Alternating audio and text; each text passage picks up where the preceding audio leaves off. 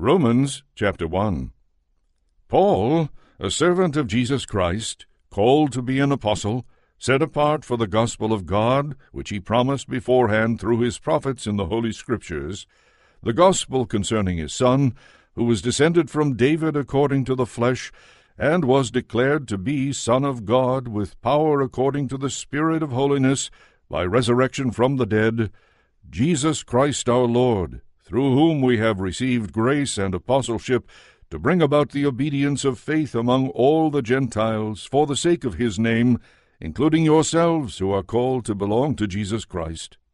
To all God's beloved in Rome, who are called to be saints, grace to you and peace from God our Father and the Lord Jesus Christ. First, I thank my God through Jesus Christ for all of you, because your faith is proclaimed throughout the world. For God, whom I serve with my Spirit by announcing the gospel of His Son, is my witness that without ceasing I remember you always in my prayers, asking that by God's will I may somehow at last succeed in coming to you. For I am longing to see you so that I may share with you some spiritual gift to strengthen you, or rather, so that we may be mutually encouraged by each other's faith, both yours and mine. I want you to know, brothers and sisters, that I have often intended to come to you, but thus far have been prevented, in order that I may reap some harvest among you, as I have among the rest of the Gentiles. I am a debtor both to Greeks and to barbarians, both to the wise and to the foolish. Hence my eagerness to proclaim the gospel to you also who are in Rome. For I am not ashamed of the gospel, it is the power of God for salvation to everyone who has faith, to the Jew first, and also to the Greek. For in it the righteousness of God is revealed through faith, for faith. As it is written, The one who is righteous will live by faith. For the wrath of God is revealed from heaven against all ungodliness and wickedness of those who by their wickedness suppress the truth. For what can be known about God is plain to them, because God has shown it to them. Ever since the creation of the world, his eternal power and divine nature, invisible though they are, have been understood and seen through the things he has made. So they are without excuse.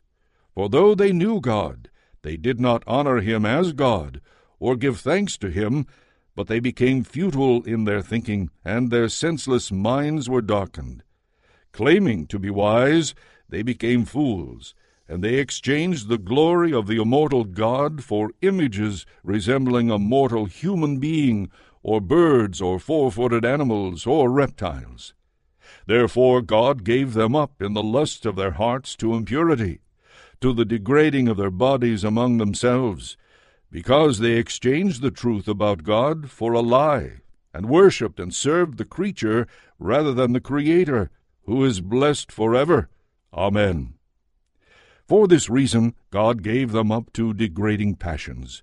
Their women exchanged natural intercourse for unnatural, and in the same way also the men, giving up natural intercourse with women, were consumed with passion for one another.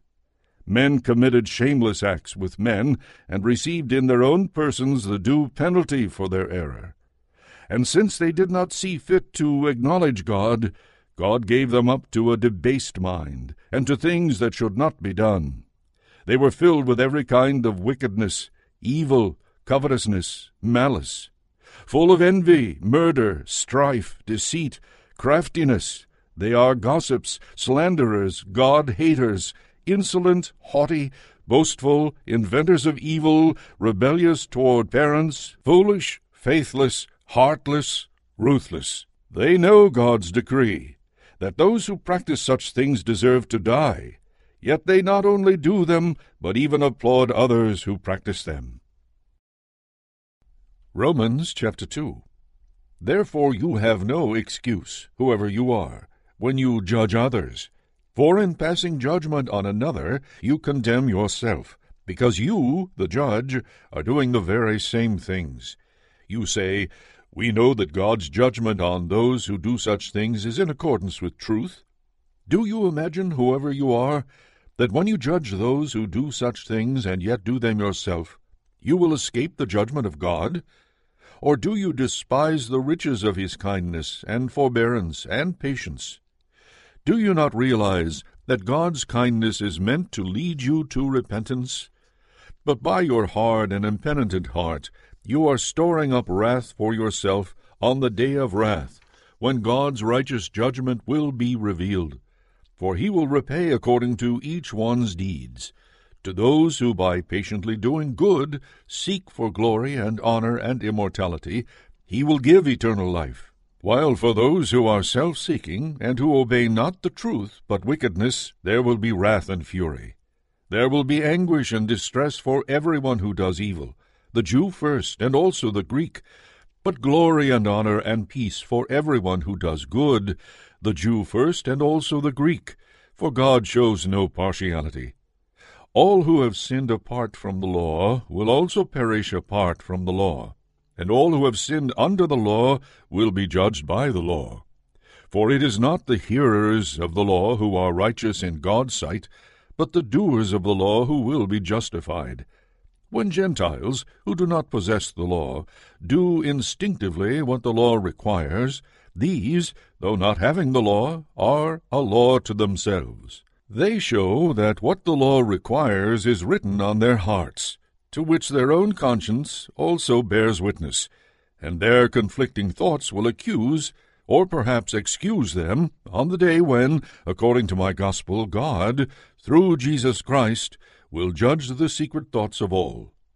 But if you call yourself a Jew, and rely on the law, and boast of your relation to God, and know His will, and determine what is best because you are instructed in the law, and if you are sure that you are a guide to the blind, a light to those who are in darkness, a corrector of the foolish, a teacher of children, having in the law the embodiment of knowledge and truth, you, then, that teach others, will you not teach yourself? While you preach against stealing, do you steal? You that forbid adultery, do you commit adultery? You that abhor idols, do you rob temples? You that boast in the law, do you dishonor God by breaking the law? For as it is written, The name of God is blasphemed among the Gentiles because of you. Circumcision indeed is of value if you obey the law.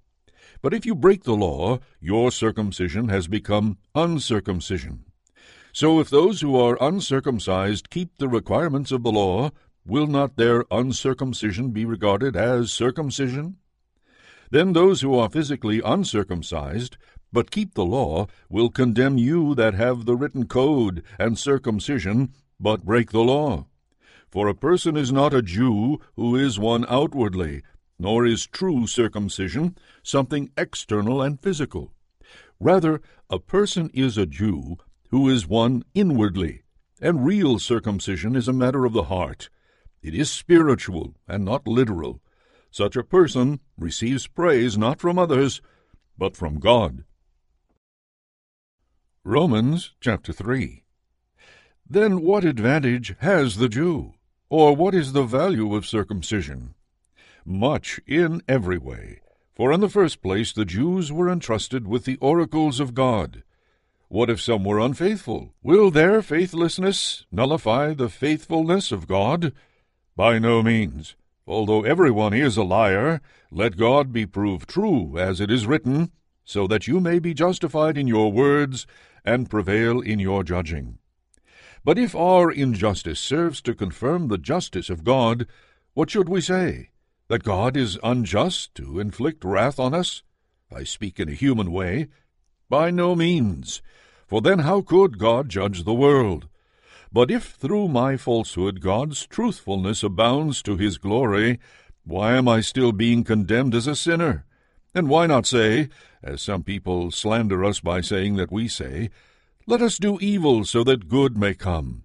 Their condemnation is deserved. What then? Are we any better off? No, not at all, for we have already charged that all, both Jews and Greeks, are under the power of sin. As it is written, There is no one who is righteous, not even one. There is no one who has understanding. There is no one who seeks God. All have turned aside, together they have become worthless. There is no one who shows kindness, there is not even one. Their throats are opened graves. They use their tongues to deceive. The venom of vipers is under their lips. Their mouths are full of cursing and bitterness. Their feet are swift to shed blood. Ruin and misery are in their paths. And the way of peace they have not known. There is no fear of God before their eyes.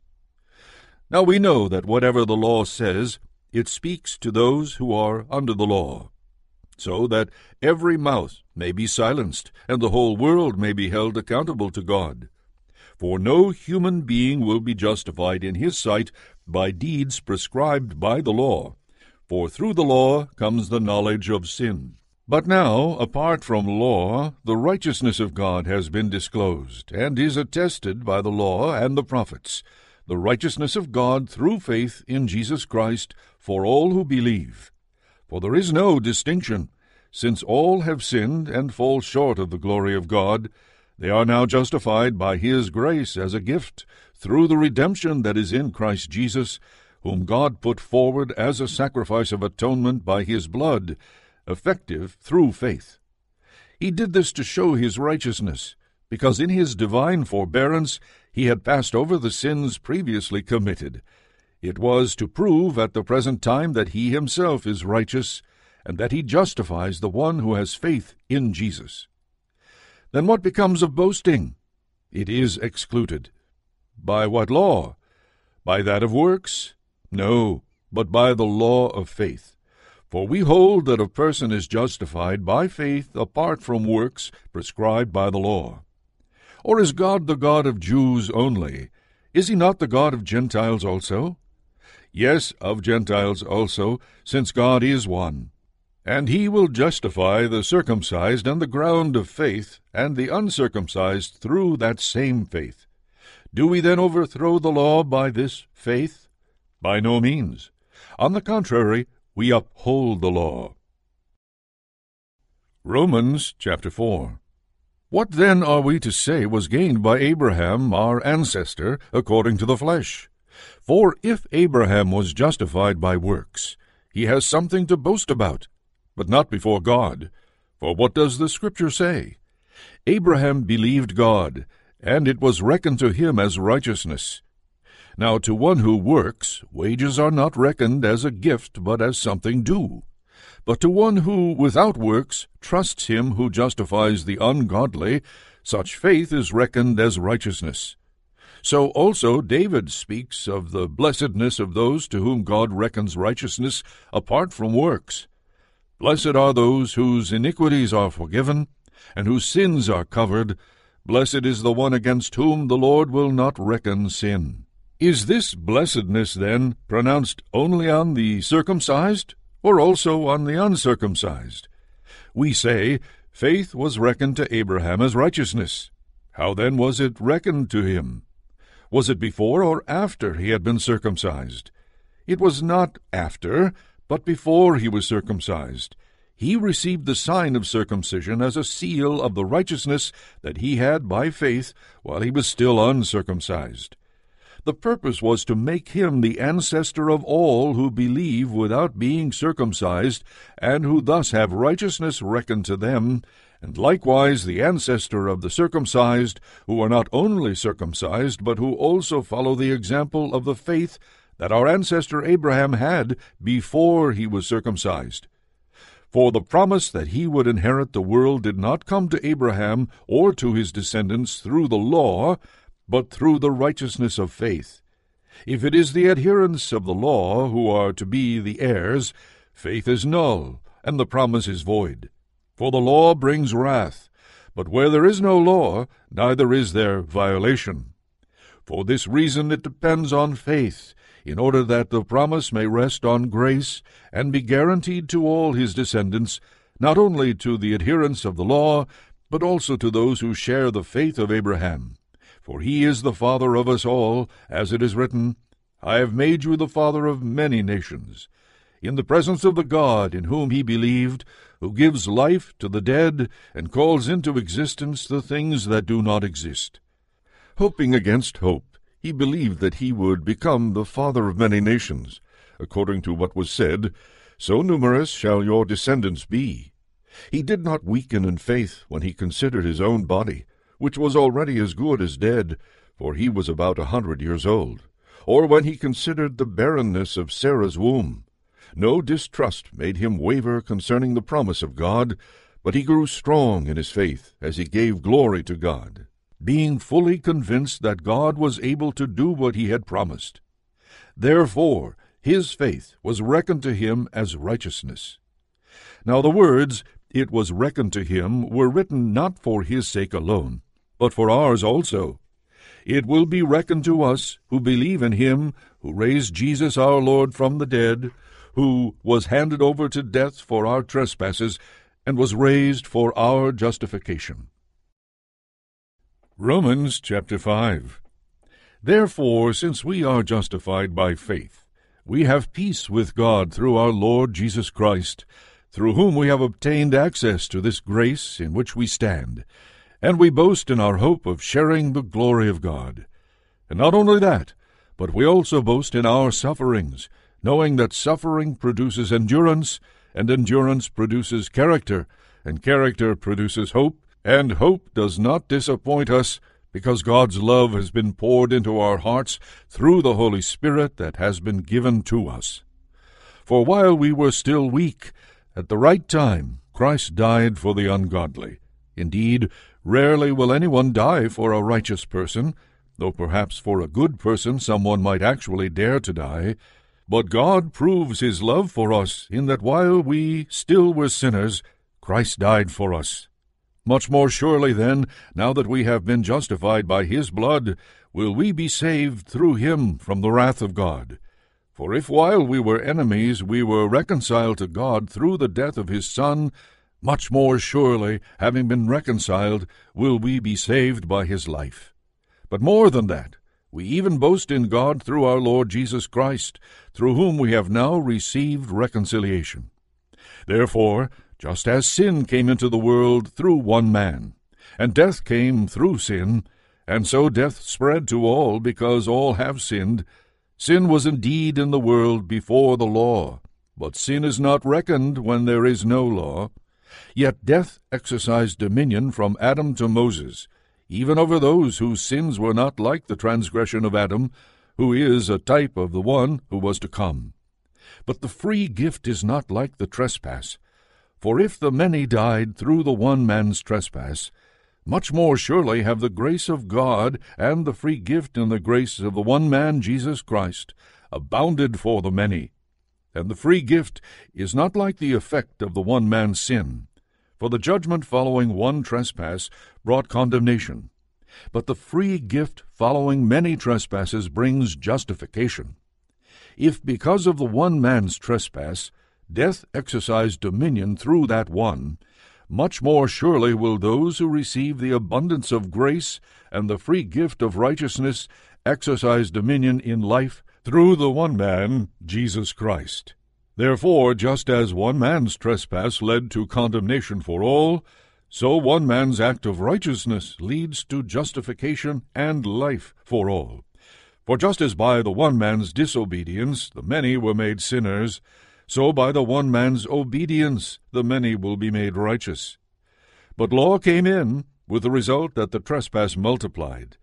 But where sin increased, grace abounded all the more, so that just as sin exercised dominion in death, so grace might also exercise dominion through justification, leading to eternal life through Jesus Christ our Lord. Romans chapter 6 what then are we to say? Should we continue in sin in order that grace may abound? By no means. How can we who died to sin go on living in it? Do you not know that all of us who have been baptized into Christ Jesus were baptized into his death? Therefore we have been buried with him by baptism into death, so that, just as Christ was raised from the dead by the glory of the Father, so we too might walk in newness of life. For if we have been united with him in death like his, we will certainly be united with him in a resurrection like his.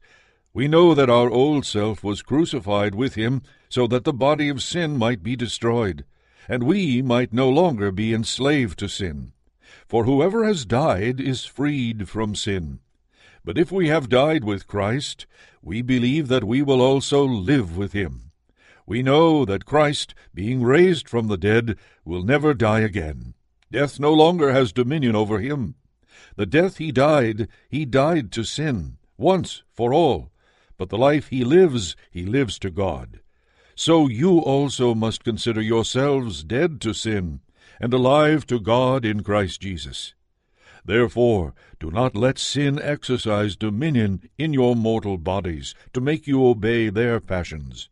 No longer present your members to sin as instruments of wickedness, but present yourselves to God as those who have been brought from death to life, and present your members to God as instruments of righteousness. For sin will have no dominion over you, since you are not under law, but under grace. What then? Should we sin because we are not under law, but under grace? By no means. Do you not know that if you present yourselves to anyone as obedient slaves, you are slaves of the one whom you obey, either of sin, which leads to death, or of obedience, which leads to righteousness? But thanks be to God that you, having once been slaves of sin, have become obedient from the heart to the form of teaching to which you were entrusted, and that you, having been set free from sin, have become slaves of righteousness. I am speaking in human terms because of your natural limitations. For just as you once presented your members as slaves to impurity and to greater and greater iniquity, so now present your members as slaves to righteousness for sanctification. When you were slaves of sin, you were free in regard to righteousness. So what advantage did you then get from the things of which you now are ashamed? The end of those things is death. But now that you have been freed from sin and enslaved to God, the advantage you get is sanctification. The end is eternal life. For the wages of sin is death, but the free gift of God is eternal life in Christ Jesus our Lord. Romans chapter 7 Do you not know, brothers and sisters, for I am speaking to those who know the law, that the law is binding on a person only during that person's lifetime?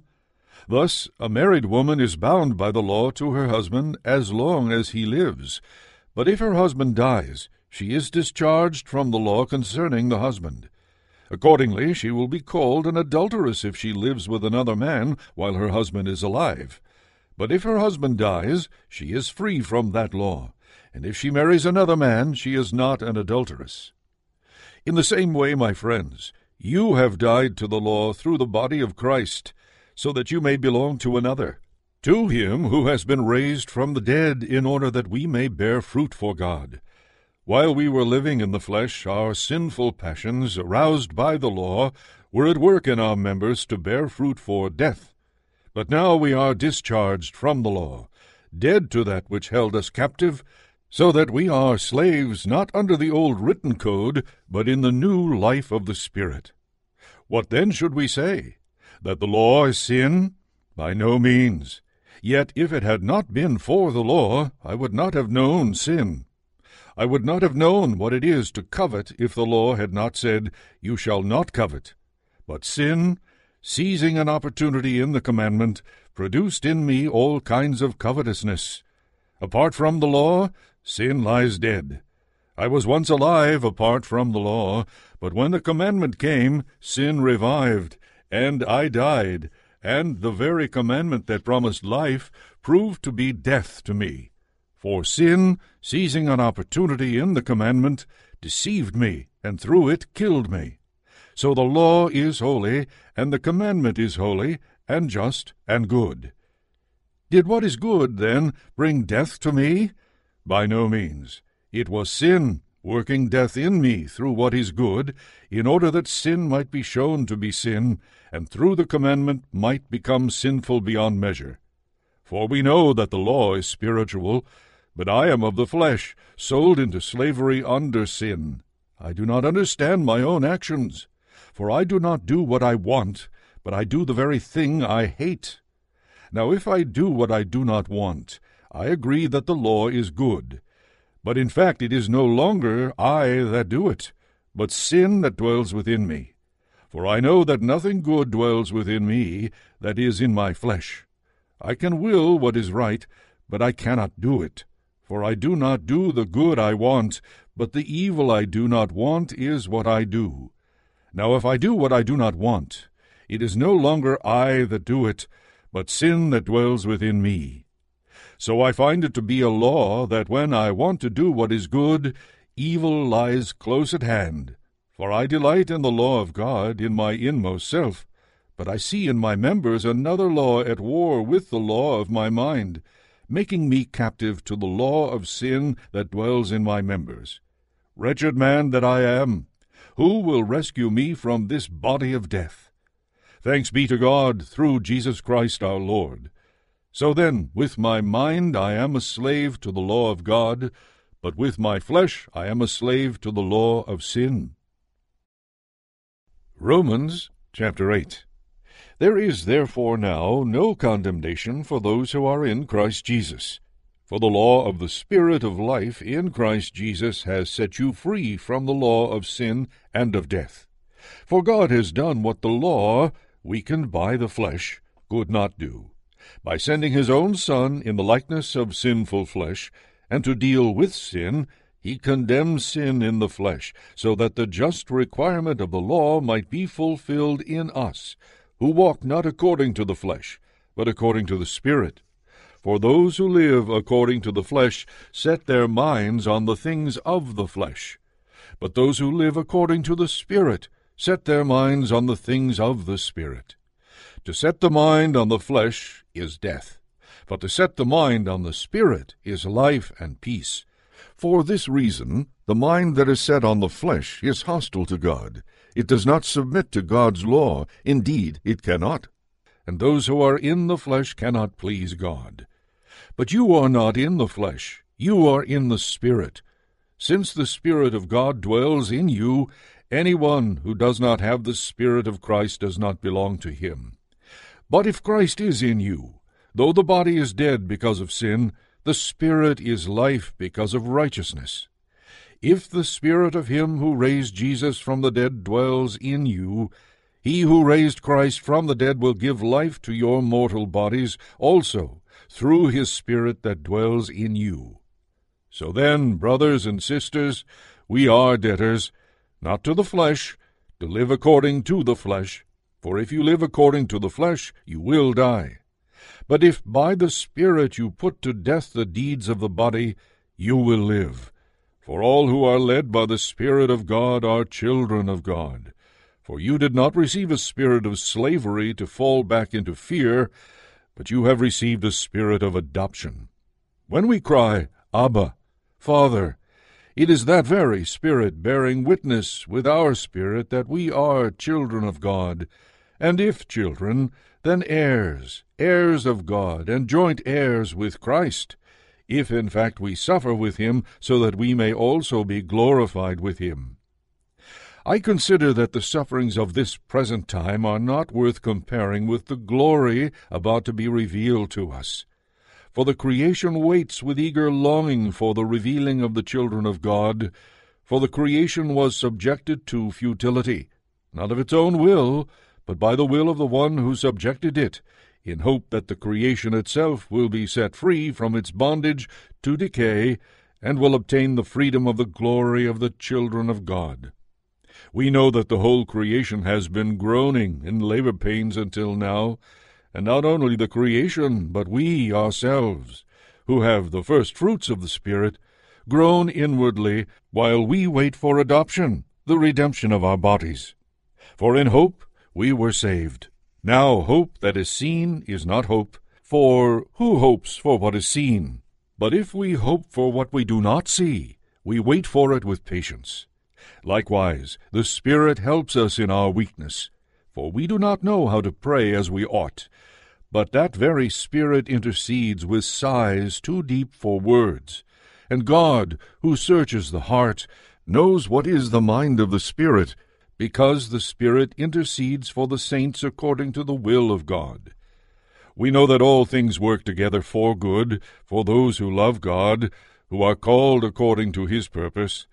For those whom he foreknew, he also predestined to be conformed to the image of his Son, in order that he might be the firstborn within a large family. And those whom he predestined, he also called. And those whom he called, he also justified. And those whom he justified, he also glorified. What then are we to say about these things? If God is for us, who is against us? He who did not withhold his own Son, but gave him up for all of us, will he not with him also give us everything else? Who will bring any charge against God's elect? It is God who justifies. Who is to condemn? It is Christ Jesus who died, yes, who was raised, who is at the right hand of God, who indeed intercedes for us. Who will separate us from the love of Christ? Will hardship, or distress, or persecution, or famine, or nakedness, or peril, or sword?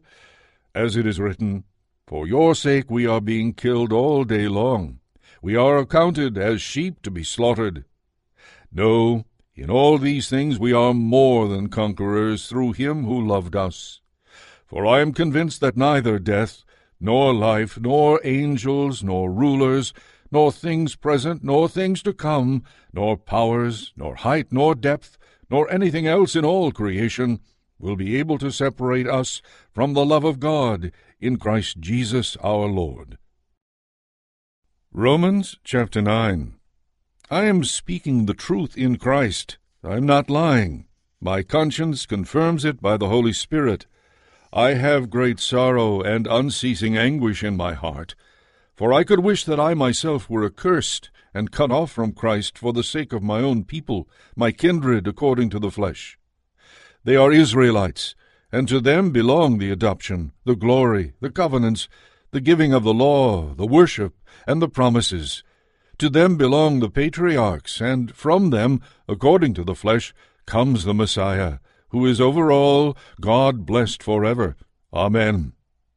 It is not as though the word of God had failed, for not all Israelites truly belong to Israel, and not all of Abraham's children are his true descendants, but it is through Isaac that descendants shall be named for you. This means that it is not the children of the flesh who are the children of God, but the children of the promise are counted as descendants. For this is what the promise said, About this time I will return, and Sarah shall have a son. Nor is that all. Something similar happened to Rebekah when she had conceived children by one husband, our ancestor Isaac. Even before they had been born or had done anything good or bad, so that God's purpose of election might continue not by works but by his call, she was told, The elder shall serve the younger.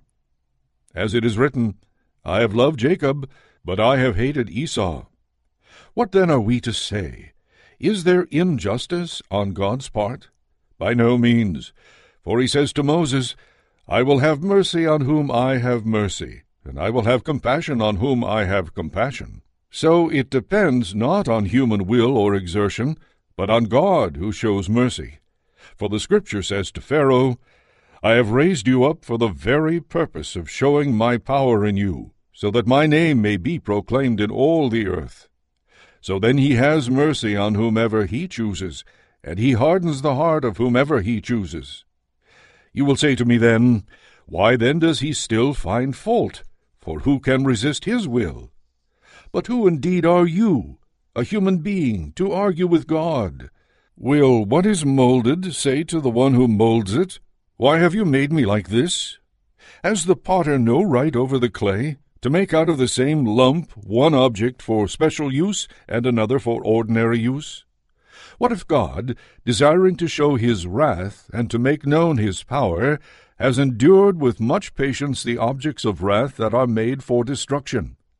And what if he has done so in order to make known the riches of his glory for the objects of mercy, which he has prepared beforehand for glory, including us, whom he has called, not from the Jews only, but also from the Gentiles. As indeed he says in Hosea, Those who were not my people I will call my people, and her who was not beloved I will call beloved. and in the very place where it was said to them, You are not my people, there they shall be called children of the living God. And Isaiah cries out concerning Israel, Though the number of the children of Israel were like the sand of the sea, only a remnant of them will be saved. For the Lord will execute his sentence on the earth quickly and decisively.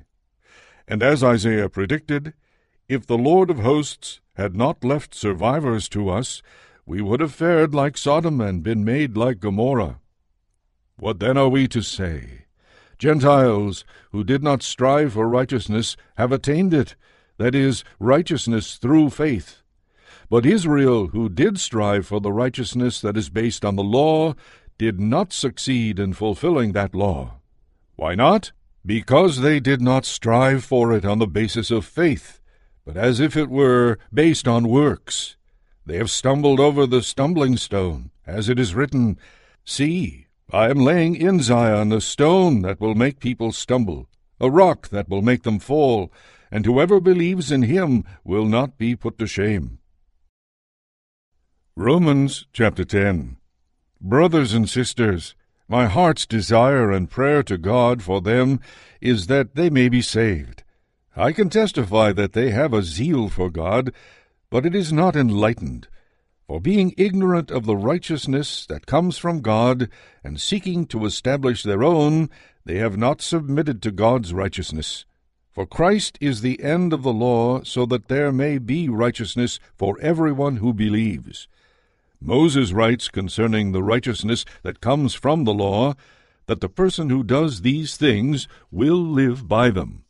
But the righteousness that comes from faith says, Do not say in your heart, Who will ascend into heaven, that is, to bring Christ down, or who will descend into the abyss, that is, to bring Christ up from the dead, but what does it say? The word is near you, on your lips and in your heart that is, the word of faith that we proclaim. Because if you confess with your lips that Jesus is Lord, and believe in your heart that God raised him from the dead, you will be saved.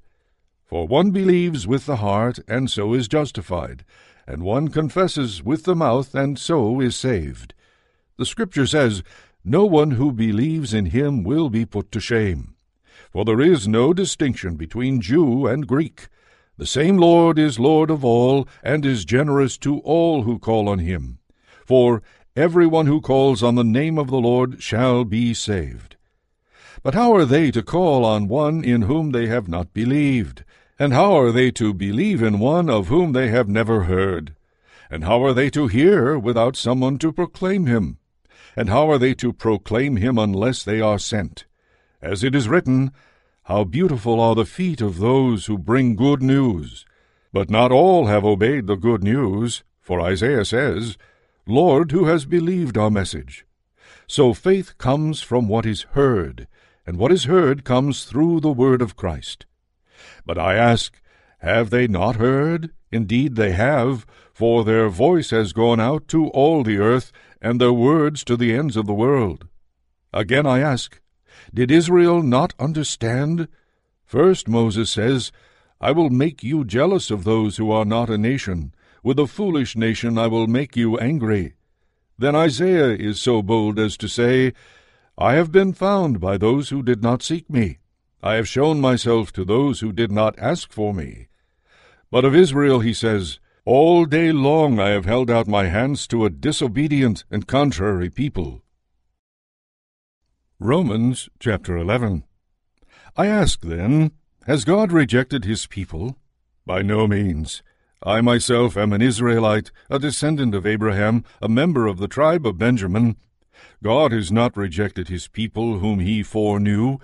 Do you not know what the Scripture says of Elijah? How he pleads with God against Israel? Lord, they have killed your prophets, they have demolished your altars, I alone am left, and they are seeking my life. But what is the divine reply to him? I have kept for myself seven thousand who have not bowed the knee to Baal. So too at the present time there is a remnant chosen by grace. But if it is by grace, it is no longer on the basis of works, otherwise grace would no longer be grace. What then? Israel failed to obtain what it was seeking. The elect obtained it, but the rest were hardened, as it is written, God gave them a sluggish spirit, eyes that would not see, and ears that would not hear, down to this very day. And David says, Let their table become a snare and a trap, a stumbling block and a retribution for them. Let their eyes be darkened so that they cannot see, and keep their backs forever bent. So I ask, have they stumbled so as to fall? By no means. But through their stumbling salvation has come to the Gentiles, so as to make Israel jealous.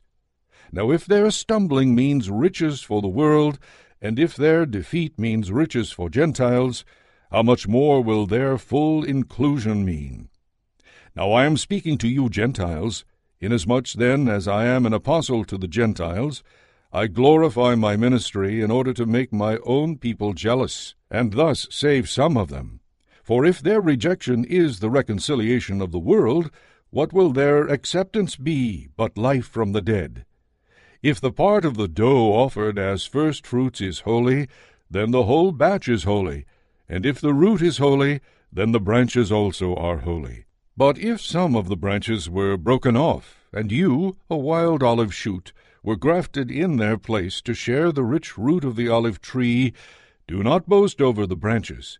If you do boast, remember that it is not you that support the root, but the root that supports you. You will say, Branches were broken off so that I might be grafted in.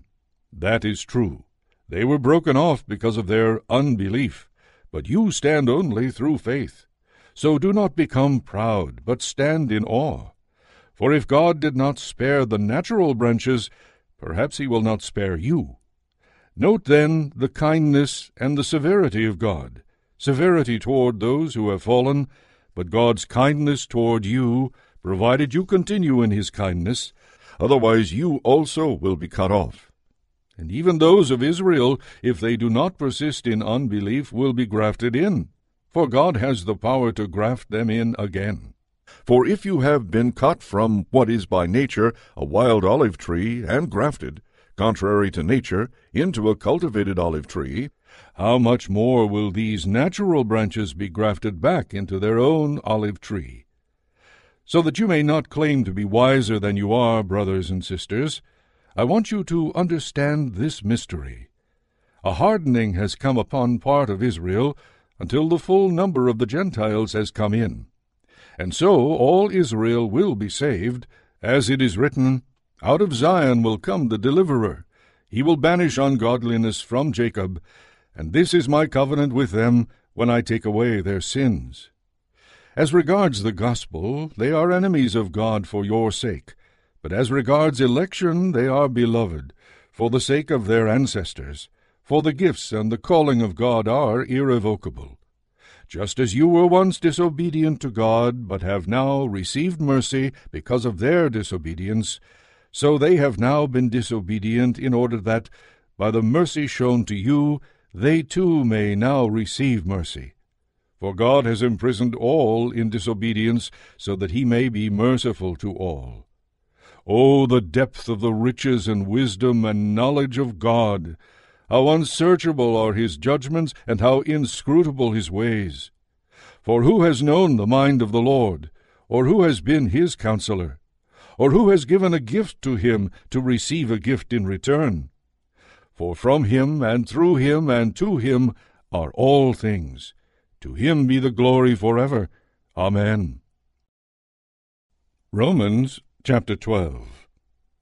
I appeal to you, therefore, brothers and sisters, by the mercies of God, to present your bodies as a living sacrifice, holy and acceptable to God, which is your spiritual worship.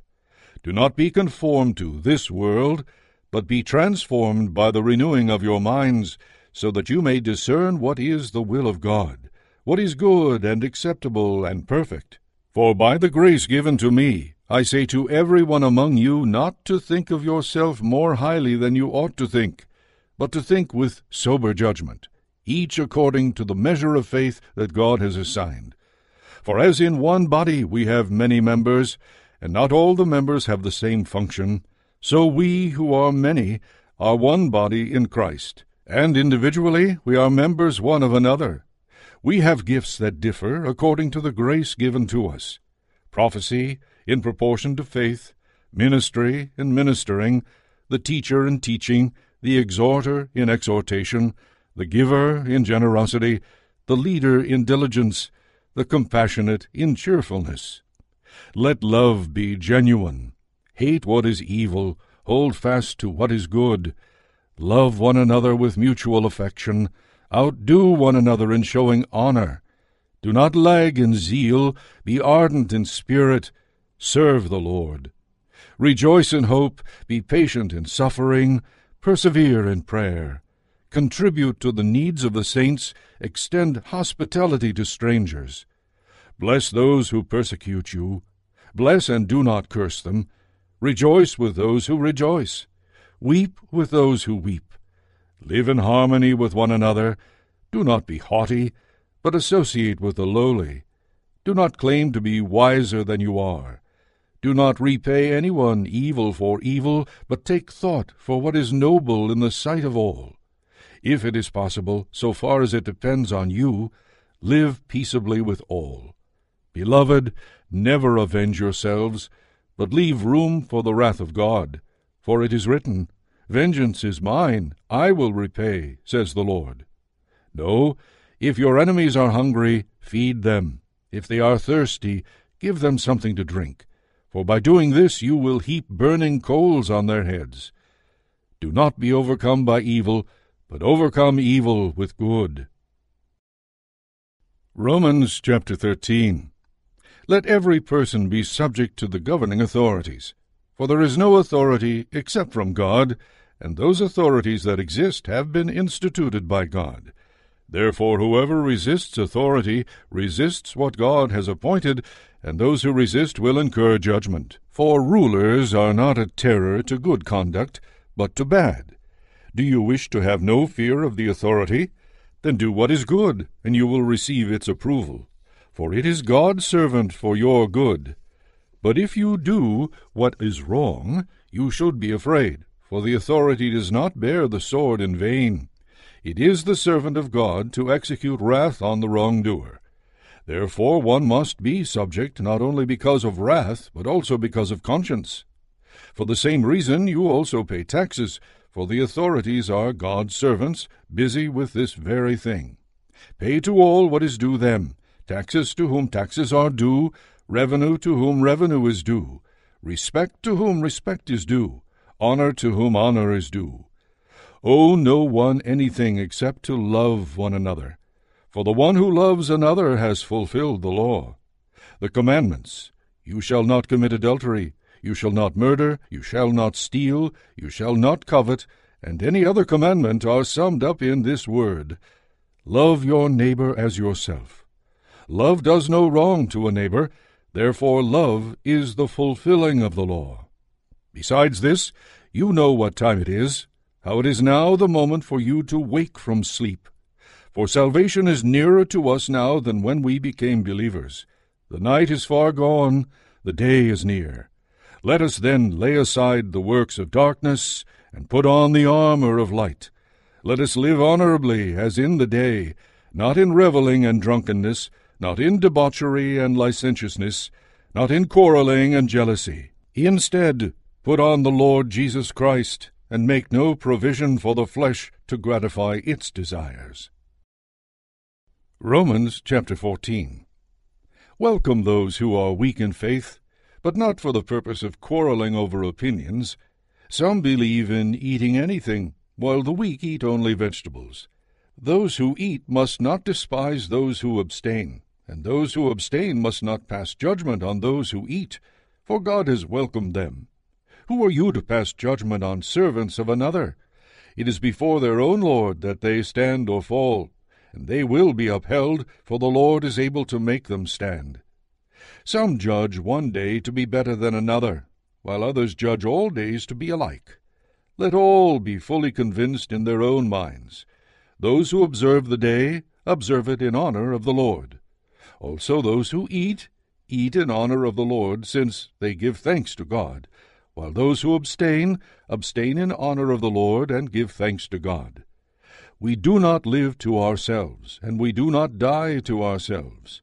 If we live, we live to the Lord, and if we die, we die to the Lord. So then, whether we live or whether we die, we are the Lord's. For to this end Christ died and lived again, so that he might be Lord of both the dead and the living. Why do you pass judgment on your brother or sister? Or you, why do you despise your brother or sister? For we will all stand before the judgment seat of God. For it is written, As I live, says the Lord, every knee shall bow to me, and every tongue shall give praise to God.